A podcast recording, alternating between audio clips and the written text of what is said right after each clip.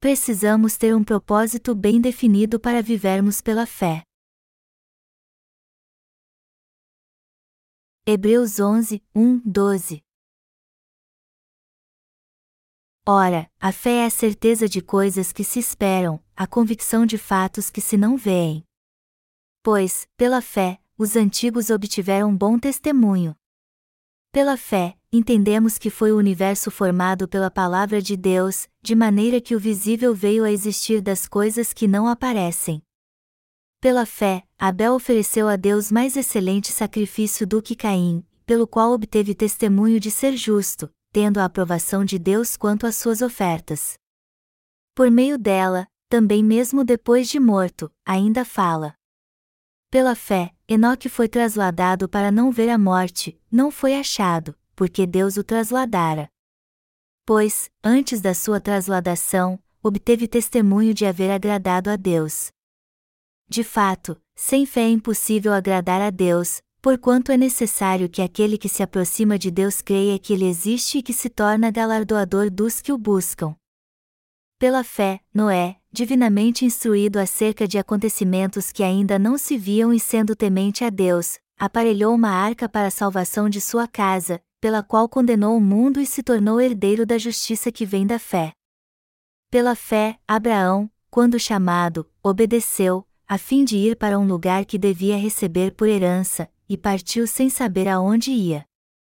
Pela fé, peregrinou na terra da promessa como em terra alheia, habitando em tendas com Isaque e Jacó, herdeiros com ele da mesma promessa, porque aguardava a cidade que tem fundamentos, da qual Deus é o arquiteto e edificador.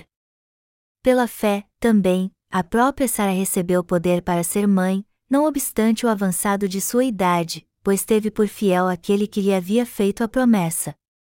Por isso, também de um, aliás já amortecido, saiu uma posteridade tão numerosa como as estrelas do céu e inumerável como a areia que está na praia do mar. Sejam muito bem-vindos todos vocês. O texto do sermão desta noite que acabamos de ler está em Hebreus 11, 1, 12. Como todos vocês sabem, este texto fala sobre a fé em Deus.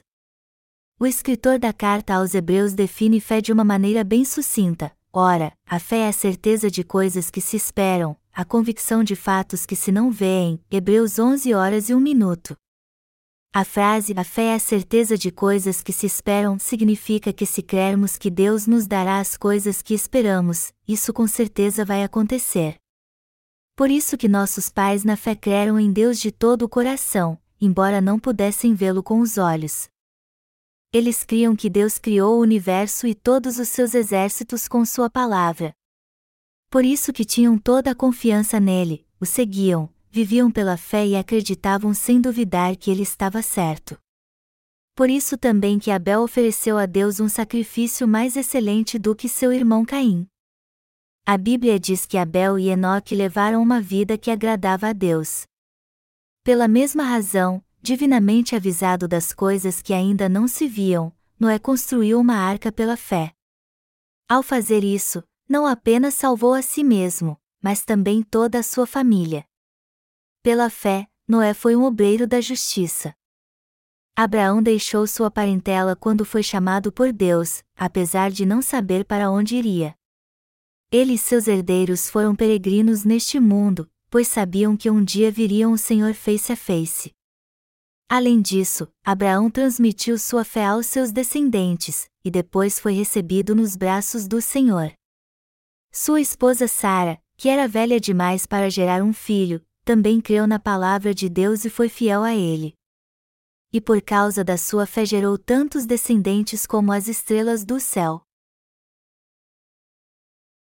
No que nossos pais na fé criam eles criam que as coisas que esperavam se cumpririam se confiassem em Deus.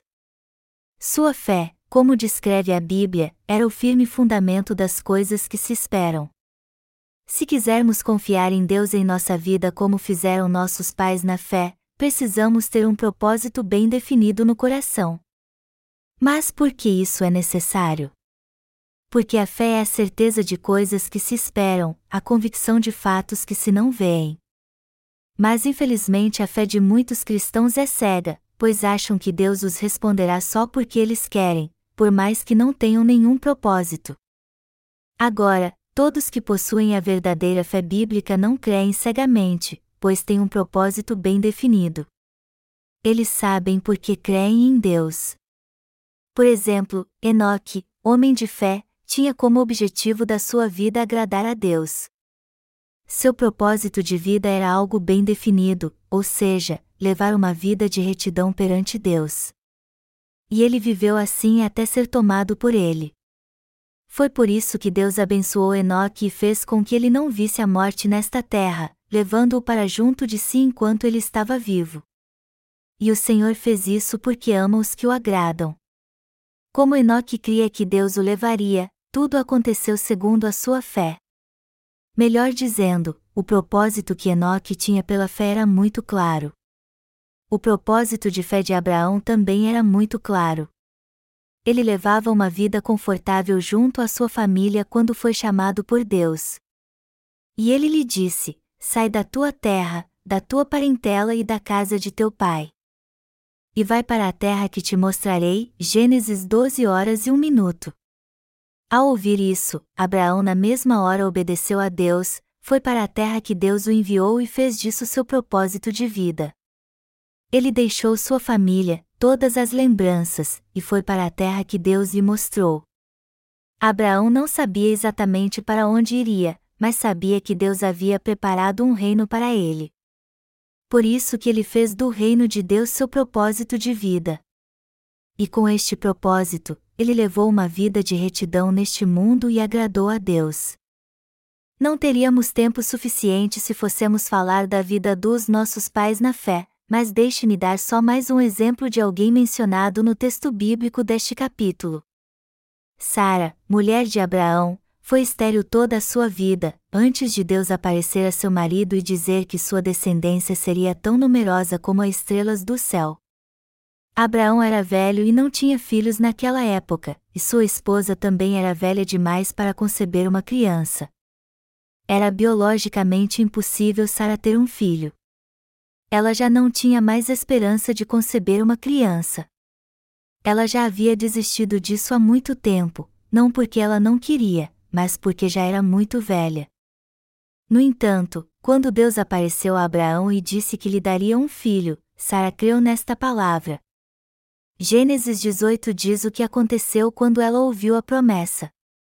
Deus enviou seus anjos a Abraão, e enquanto conversavam Sara ouviu quando um deles disse ao seu marido que ela dentro de um ano teria um filho. Ao ouvir isso, Sara riu como se não acreditasse. Humanamente ela deve achado um absurdo o que o anjo disse, mas, por outro lado, deve ter se alegrado com o que ouviu. De todo modo, Sara riu quando ouviu que teria um filho. O anjo então lhe perguntou por que ela estava rindo. A princípio Sara negou que estava rindo, mas o anjo lhe disse que ela estava rindo sim, e por isso seu filho se chamaria Isaque. Por fim, Sara deu à luz a um filho exatamente um ano depois, como Deus havia prometido. E Abraão finalmente teve um herdeiro, o filho da obediência gerado por Sara, sua esposa. Apesar de achar que era velha demais para ter um filho, Deus disse a Sara que ela o teria e esta promessa a fortaleceu a ponto de fazê-la gerar um filho. Mas de onde veio esta força? Da sua fé, pois ela creu na fidelidade de Deus que prometeu a ela um filho. A Bíblia nos diz que a verdadeira fé é confiar em Deus e na sua palavra. Sara deu à luz a Isaac quando chegou a hora porque creu em tudo que Deus havia lhe dito. Quando Deus disse a Abraão para levar seu filho ao Monte Moriá e oferecê-lo como holocausto, ele obedeceu. Mesmo se sacrificasse Isaque, Abraão confiava tanto em Deus que tinha certeza que ele cumpriria sua promessa e lhe daria tantos descendentes como as estrelas do céu. E já que creu em Deus e na sua palavra de todo o coração, ele não hesitou em sacrificar Isaque como holocausto. Mas quando estava pronto para sacrificar seu filho, Deus lhe disse: Abraão, Abraão. Não faças mal a Isaque, pois agora sei que tu me amas mais do que a teu filho. Eu preparei um carneiro para ser oferecido no lugar dele. Abraão, homem de fé, gerou inúmeros descendentes nesta terra que creram em Deus como ele, e tudo isso pela fé. Por isso que você e eu estamos aqui. Todos nós precisamos ter um alvo muito claro na nossa vida de fé. Devemos ter um propósito para crermos em Deus. E precisamos perguntar a nós mesmos com qual propósito temos vivido até hoje. Devemos ter o desejo de possuir a verdadeira fé em Deus e viver por este propósito espiritual. Se nosso propósito for bom e espiritual aos olhos de Deus, Ele certamente fará com que o alcancemos. Se desejarmos cumprir nosso propósito e orarmos por isso, Deus nos responderá com toda certeza. Por isso que é muito importante entendermos que ter um propósito na nossa vida de fé é algo indispensável. Enoque, Abraão, Noé, todos que viveram pela fé em Deus tinham um propósito bem definido. O alvo da fé destes homens era algo espiritual perante Deus. Mas se seu objetivo não fosse espiritual, Deus não seria com eles e muito menos os ajudaria a alcançá-lo. Deus conhece nossa mente e coração. Por isso que nós que cremos no Evangelho da Água e do Espírito devemos ter clareza de propósito para alcançarmos tudo o que desejamos. É claro que nem tudo dará certo em algumas ocasiões porque somos fracos ou pensaremos em desistir do nosso alvo espiritual por causa das lutas, mas Deus nos conhece muito bem.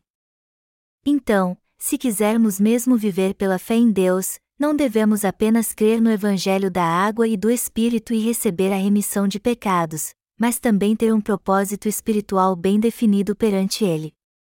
Devemos pedir a Deus também que cumpra este propósito, se isso for do seu agrado. Temos que pedir ajuda a Deus para alcançar nossos objetivos espirituais e confiar nele apenas. Este deve ser o alvo final de todos que creem na justiça de Deus. O propósito de vida dos justos, em outras palavras, é ter fé na justiça de Deus. E é o próprio Deus que os leva a viver assim. Como Abraão, eu também tenho minhas falhas. Mas apesar disso, eu tive um claro propósito de vida depois que conheci a justiça do Senhor e recebi a remissão de pecados. Eu disse a mim mesmo: agora que recebi a remissão de pecados, qual deve ser meu propósito de vida? E a resposta era muito clara. Meu propósito de vida era defender a justiça de Deus e anunciá-la. Mas o primeiro empecilho que encontrei pela frente foi minha saúde debilitada. Eu não era exatamente um exemplo de homem saudável. Mas eu tenho vivido assim até hoje porque Deus tem me fortalecido. Aos 30 anos meu corpo já estava debilitado por eu ter abusado muito na mocidade. Jovem e insensato, eu não ligava para minha saúde, fazia tudo o que prejudicava meu corpo e chegava ao limite físico. Eu não cuidei da minha saúde enquanto era jovem porque achava que ela não estava tão ruim assim. Mas isso se tornou prioridade em minha vida depois que conheci a justiça do Senhor. Eu orei a Deus então e pedi assim a Ele que me desse saúde, Senhor, restaure minha saúde. Eu sou tão frágil hoje que tenho medo de morrer antes de completar sua obra. Eu não temo a morte, só temo não fazer sua obra. Como eu poderia fazer sua obra se continuar com a saúde tão fragilizada assim? Me dê uma boa saúde para que eu possa fazer sua obra. Daí por diante, uma das minhas metas era ter uma boa saúde, não por mim mesmo, mas pelo Senhor, para servir ao Evangelho da água e do Espírito. Quando firmei este propósito, eu comecei a orar constantemente por isso. Deus então me ajudou e me abençoou de várias maneiras, através de médicos, remédios, tratamentos, etc. Por isso que minha saúde hoje não é tão ruim como antes. Deus restaurou minha saúde no tempo certo. Quando eu decidi fazer o que agrada a Deus, ou seja, pregar o Evangelho da água e do Espírito em todo o mundo, ter minha saúde de volta se tornou um dos meus objetivos. E o resultado disso é que minha saúde melhorou até certo ponto, pelo menos para continuar fazendo a obra de Deus. Tudo isso graças ao Senhor, pois foi Ele que restaurou minha saúde e me fortaleceu para continuar. Até hoje eu não tenho dúvida alguma que foi Deus que me abençoou. Você deve estar pensando que tipo de propósito egoísta é esse, agora que me ouviu dizer que ter boa saúde é minha prioridade. Mas isso não é para o meu bem, mas em prol do Senhor. Afinal de contas, eu não posso servir a Deus se não tiver boa saúde, e é por isso que uma das prioridades que eu pedia a Deus em oração era ter saúde. Se não tivesse nenhum problema de saúde, com certeza meu objetivo seria outro. Você também deve ter um objetivo na vida que o ajude a anunciar a justiça de Deus. Que tipo de objetivo você acha que deve buscar em Deus? Cada um de nós deve ter um alvo bem claro na obra do Senhor. Juntos, trabalhamos na Igreja de Deus para pregar o Evangelho em todo o mundo, mas cada um de nós deve ter uma meta pessoal que nos leve a alcançar este fim. Se fizermos isso, poderemos orar a Deus com fé e viver para a sua glória. E como não estamos pedindo a Deus nada ruim, sabemos que Ele com certeza nos ajudará e responderá nossas orações. Se tivermos uma fé inabalável, veremos se cumprir em nossa vida a palavra que diz que a fé é a certeza de coisas que se esperam, a convicção de fatos que se não veem. Deus fará com que nossos sonhos se tornem realidade. E isso é um propósito de fé espiritual. Se você não tem boa saúde, faça disso uma prioridade em sua vida. Há muito tempo temos servido ao Evangelho da água e do Espírito sem cessar, e a saúde de muitos de nós ficou abalada por causa disso. Como você se sente quando sua saúde não está bem? Você não fica preocupado? Não podemos servir ao Senhor quando nossa saúde está abalada, muito menos ter certeza de como será nosso futuro. Então é natural nos preocuparmos com isso e é justamente por isso que é tão importante cuidarmos muito bem da nossa saúde. Se não tivermos saúde, devemos buscar orientação em Deus porque isso deve ser prioridade em nossa vida. Devemos confiar em Deus e ter a certeza de que Ele restaurará nossa saúde. Todos nós precisamos ter fé na justiça de Deus. Pela fé também devemos ter um propósito espiritual em nossa vida e orar a Deus para alcançá-lo. Todos que hoje têm fé foram ensinados pelos pais da fé. Embora Moisés tenha crescido no Egito por ter sido adotado por uma princesa daquela nação, ele foi criado pela sua verdadeira mãe e ela o ensinou a ter fé em Deus.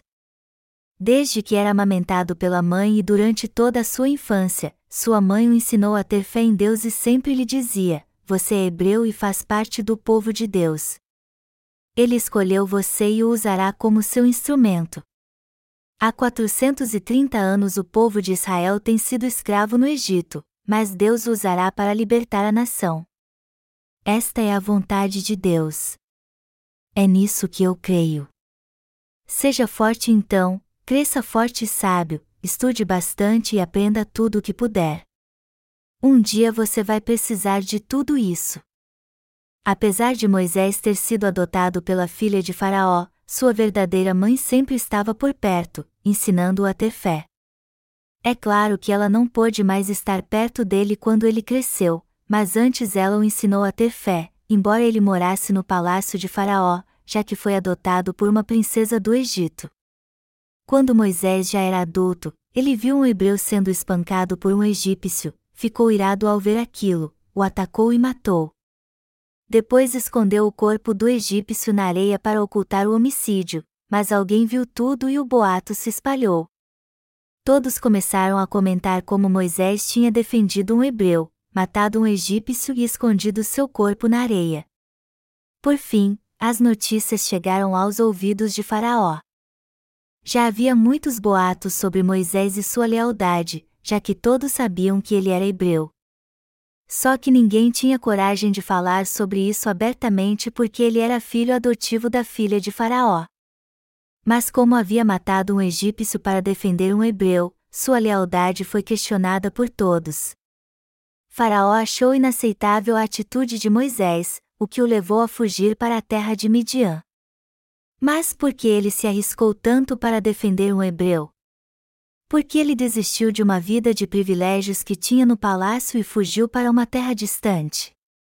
Porque ele sabia que fazia parte do povo de Deus e tinha um propósito bem definido em sua vida, que era ajudar seu povo. Até mesmo no exílio Moisés continuou fazendo a vontade de Deus. Ele cria em Jeová e tinha um propósito tão definido que pela fé abriu mão de todos os privilégios que tinha como príncipe do Egito. Moisés sabia que fazia parte do povo de Deus e servir ao seu reino se tornou seu propósito de vida. Por isso que ele conseguiu suportar todas as lutas e adversidades que enfrentou.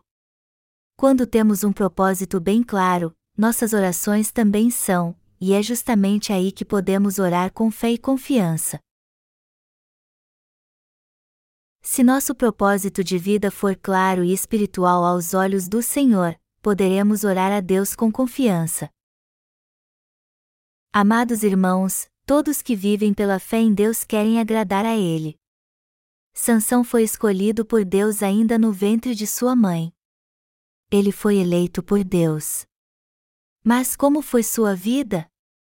Apesar de ter sido escolhido por Deus para ser o líder de Israel, Sansão acabou perdendo seu propósito de vida e passou por grandes dificuldades. Embora Deus tenha escolhido Sansão para ser líder do povo de Israel, ele cedeu às suas fraquezas e não cumpriu seu dever. E não somente ele acabou passando por um sofrimento indizível por causa disso, mas todo o povo de Israel também. Sansão foi capturado pelos filisteus, que furaram seus dois olhos e impuseram ao povo de Israel o jugo pesado da opressão. Mas ele recuperou suas forças no templo dos filisteus quando orou assim ao Senhor: Deus, restaure minhas forças. Deixe que eu livre o povo de Israel dos filisteus. Depois de orar assim, Sansão derrubou os dois pilares do templo e o demoliu totalmente. A Bíblia diz que Sansão matou mais filisteus na morte do que em vida. E assim o povo de Israel foi liberto da opressão dos filisteus. Vemos aqui que Deus responde nossas orações quando temos um propósito definido. Mas quando definirmos um propósito, temos que fazê-lo para cumprir Sua vontade, não os nossos desejos. Quando orarmos a Deus e nosso propósito for para Sua glória, Ele sempre responderá nossas orações. A maioria de vocês deve conhecer o irmão Seongjin, da nossa igreja em Chunju. Ele é marido da irmã Miai. Depois de levar uma vida de fé, o irmão Seongjin caiu na tentação do mundo e acabou saindo da igreja. Depois disso comprou um caminhão e abriu uma empresa de entregas. Mas ele sofreu um terrível acidente e perdeu milhares de dólares. Sua situação financeira ficou tão ruim que todos os dias os cobradores ligavam para sua casa. Sua mãe teve que vender alguns de seus imóveis para pagar os credores. Sempre que precisava de dinheiro, Seongjin recorria à sua mãe. E ela ficou tão triste e preocupada com ele que chorava o tempo todo, não dormia nem comia. Mas, embora estivesse sofrendo tanto assim, ela ainda tinha um propósito de fé em Deus, ela queria que seu filho voltasse para a igreja, a sua vida de fé, e servisse ao Senhor. Então ela orou muito por este propósito que tinha no coração.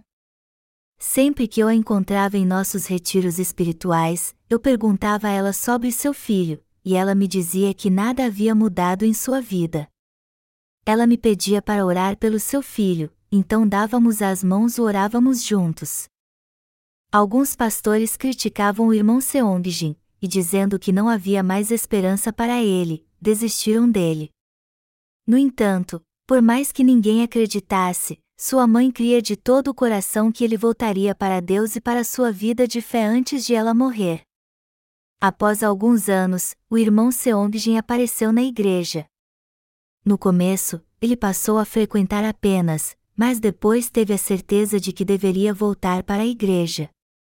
Ele acabou se casando com a irmã Miai, uma serva fiel do Senhor, e agora tem uma vida feliz e próspera na igreja de Deus. Esta é a verdadeira fé, amados irmãos. Se tivermos um propósito bem claro pela fé, Deus se alegrará com isso, ouvirá nossas orações e nos abençoará para que alcancemos nosso objetivo. ele nos responderá por causa da nossa fé. Esta é a verdade. E o mesmo princípio se aplica à Igreja de Deus. Temos alcançado nosso propósito porque ele é bem claro diante de Deus. O propósito da Igreja de Deus é pregar o Evangelho da água e do Espírito em todo o mundo porque queremos agradar ao Senhor. E cremos que Ele nos ajudará porque oramos a Ele com fé. É assim que vemos diante dos nossos olhos a obra de Deus sendo realizada. E sempre veremos isso acontecer. Sendo assim, viver pela fé em Deus é ter um propósito claro que agrada a Ele e orar para que isso se realize. É assim que o povo de fé deve viver. Nossas orações não são sinceras quando nosso propósito não é bem definido. Os doentes nunca serão curados se não se preocuparem com sua doença. Nós que cremos no Evangelho da água e do Espírito morreremos um dia, mas iremos para o reino dos céus. Você tem certeza que irá para o reino dos céus? Se não tem certeza disso, você precisa ter uma conversa séria comigo depois do culto, mesmo que isso leve a noite inteira. Como eu disse antes, todos nós que cremos no Evangelho da água e do Espírito cedo ou tarde iremos para o reino dos céus. Mas se algo de ruim acontecer conosco nesta terra, não poderemos pregar o Evangelho. Por isso, é muito importante termos boa saúde para vivermos pela fé, termos um propósito bem claro na nossa vida de fé, e cumprirmos a missão que o Senhor nos deu até sua volta. É aí que Deus cumpre nosso propósito.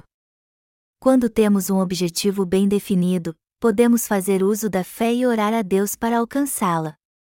E Ele sempre responde às nossas orações e nos abençoa para cumprirmos nossas metas.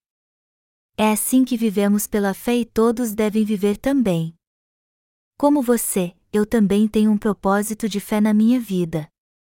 Eu tenho tanto a dizer sobre isso que poderia ficar aqui a noite inteira ou meses pregando.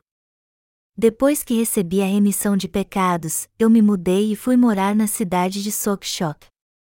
Naquela época minha situação estava tão difícil que eu mal conseguia fazer a obra do Senhor. Então eu disse a Deus: Senhor, olhe para mim. Veja como sou miserável. Eu não sou seu servo. Por que tu me colocaste nessa situação tão difícil? Eu sei que devia estar ocupado fazendo sua obra, mas não tenho condições de fazer isso. O que estou fazendo aqui em Sokchok, nesta cidadezinha de pescadores? Como tu esperas que eu me adapte a uma cidade pequena, já que minha vida inteira eu morei numa cidade grande? O que estou fazendo neste lugar tão atrasado? Eu não posso nem fazer sua obra aqui eu estou envergonhado. Veja como essas pessoas olham para mim de nariz em pé.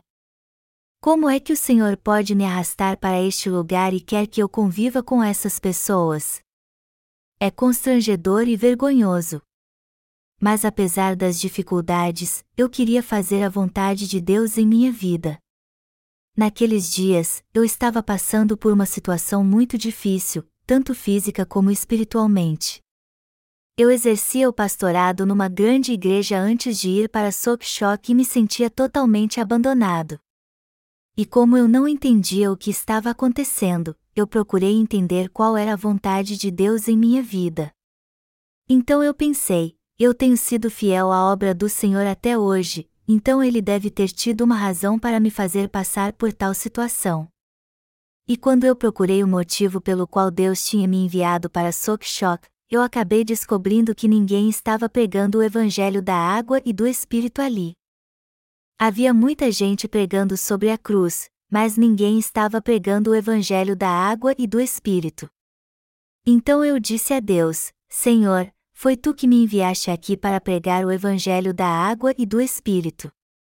Se está à sua vontade, eu vou obedecer. Eu vou pregar este evangelho às pessoas como tu desejas, foi assim que eu decidi fazer a vontade de Deus. Então orei a Ele: Senhor, eu vou pregar o Evangelho da água e do Espírito a todos aqui, como tu queres. Me ajude então a cumprir seu desejo.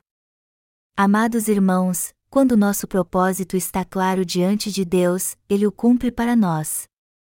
Quando eu precisei de recursos financeiros para pregar o Evangelho, eu orei a Deus e Ele me deu. Quando a Igreja de Deus cresceu e eu precisei de obreiros, eu orei a Deus e Ele me deu mais obreiros. E quando eu precisei de mais obreiros para pregar o Evangelho no mundo, sempre que eu orava a Deus Ele me dava muito mais. Assim é a fidelidade do nosso Deus. Deus ouve todas as nossas orações e provê tudo o que precisamos para alcançarmos nossos objetivos. Ele é o Deus verdadeiro que eu encontrei quando estava perdido, o mesmo Deus que todos os servos da Bíblia encontraram. Até hoje eu oro a Deus com um propósito bem definido. Quando preciso de recursos financeiros, eu peço a Ele tudo o que careço para pregar o Evangelho. Já que a situação neste mundo está cada vez mais difícil, precisamos cada vez mais de recursos financeiros. O Evangelho da água e do Espírito seria pregado com mais eficácia se dependêssemos apenas do nosso trabalho árduo? Vá de porta em porta pregar o Evangelho para ver se você vai conseguir. Não vai. É melhor pregarmos o Evangelho da água e do Espírito através do nosso Ministério de Literatura e disponibilizar gratuitamente nossos livros a todos neste mundo. E como todos eles são de graça, qualquer um que quiser poderá lê-los. O que acontecer depois vai depender da própria pessoa. Quem crer na fidelidade do Evangelho da água e do Espírito crerá nele. Mas quem não crer nisso também não crerá neste Evangelho. Mas nós temos a certeza perante Deus que fizemos a nossa parte. O que acontece depois que cada um ouve o Evangelho de nós é responsabilidade sua. Se alguém crer, ele será salvo e receberá as bênçãos de Deus. Se não crer, trará maldição sobre sua vida. Assim a vontade de Deus será cumprida nesta terra. Nós sabemos por experiência própria que se trabalharmos com um firme propósito em nosso ministério, Deus com certeza nos ajudará. Devemos então ter um objetivo bem definido em nossa vida de fé. Se você estiver doente ou com a saúde fragilizada, tenha como objetivo ser saudável. Assim Deus fará com que você recupere sua saúde.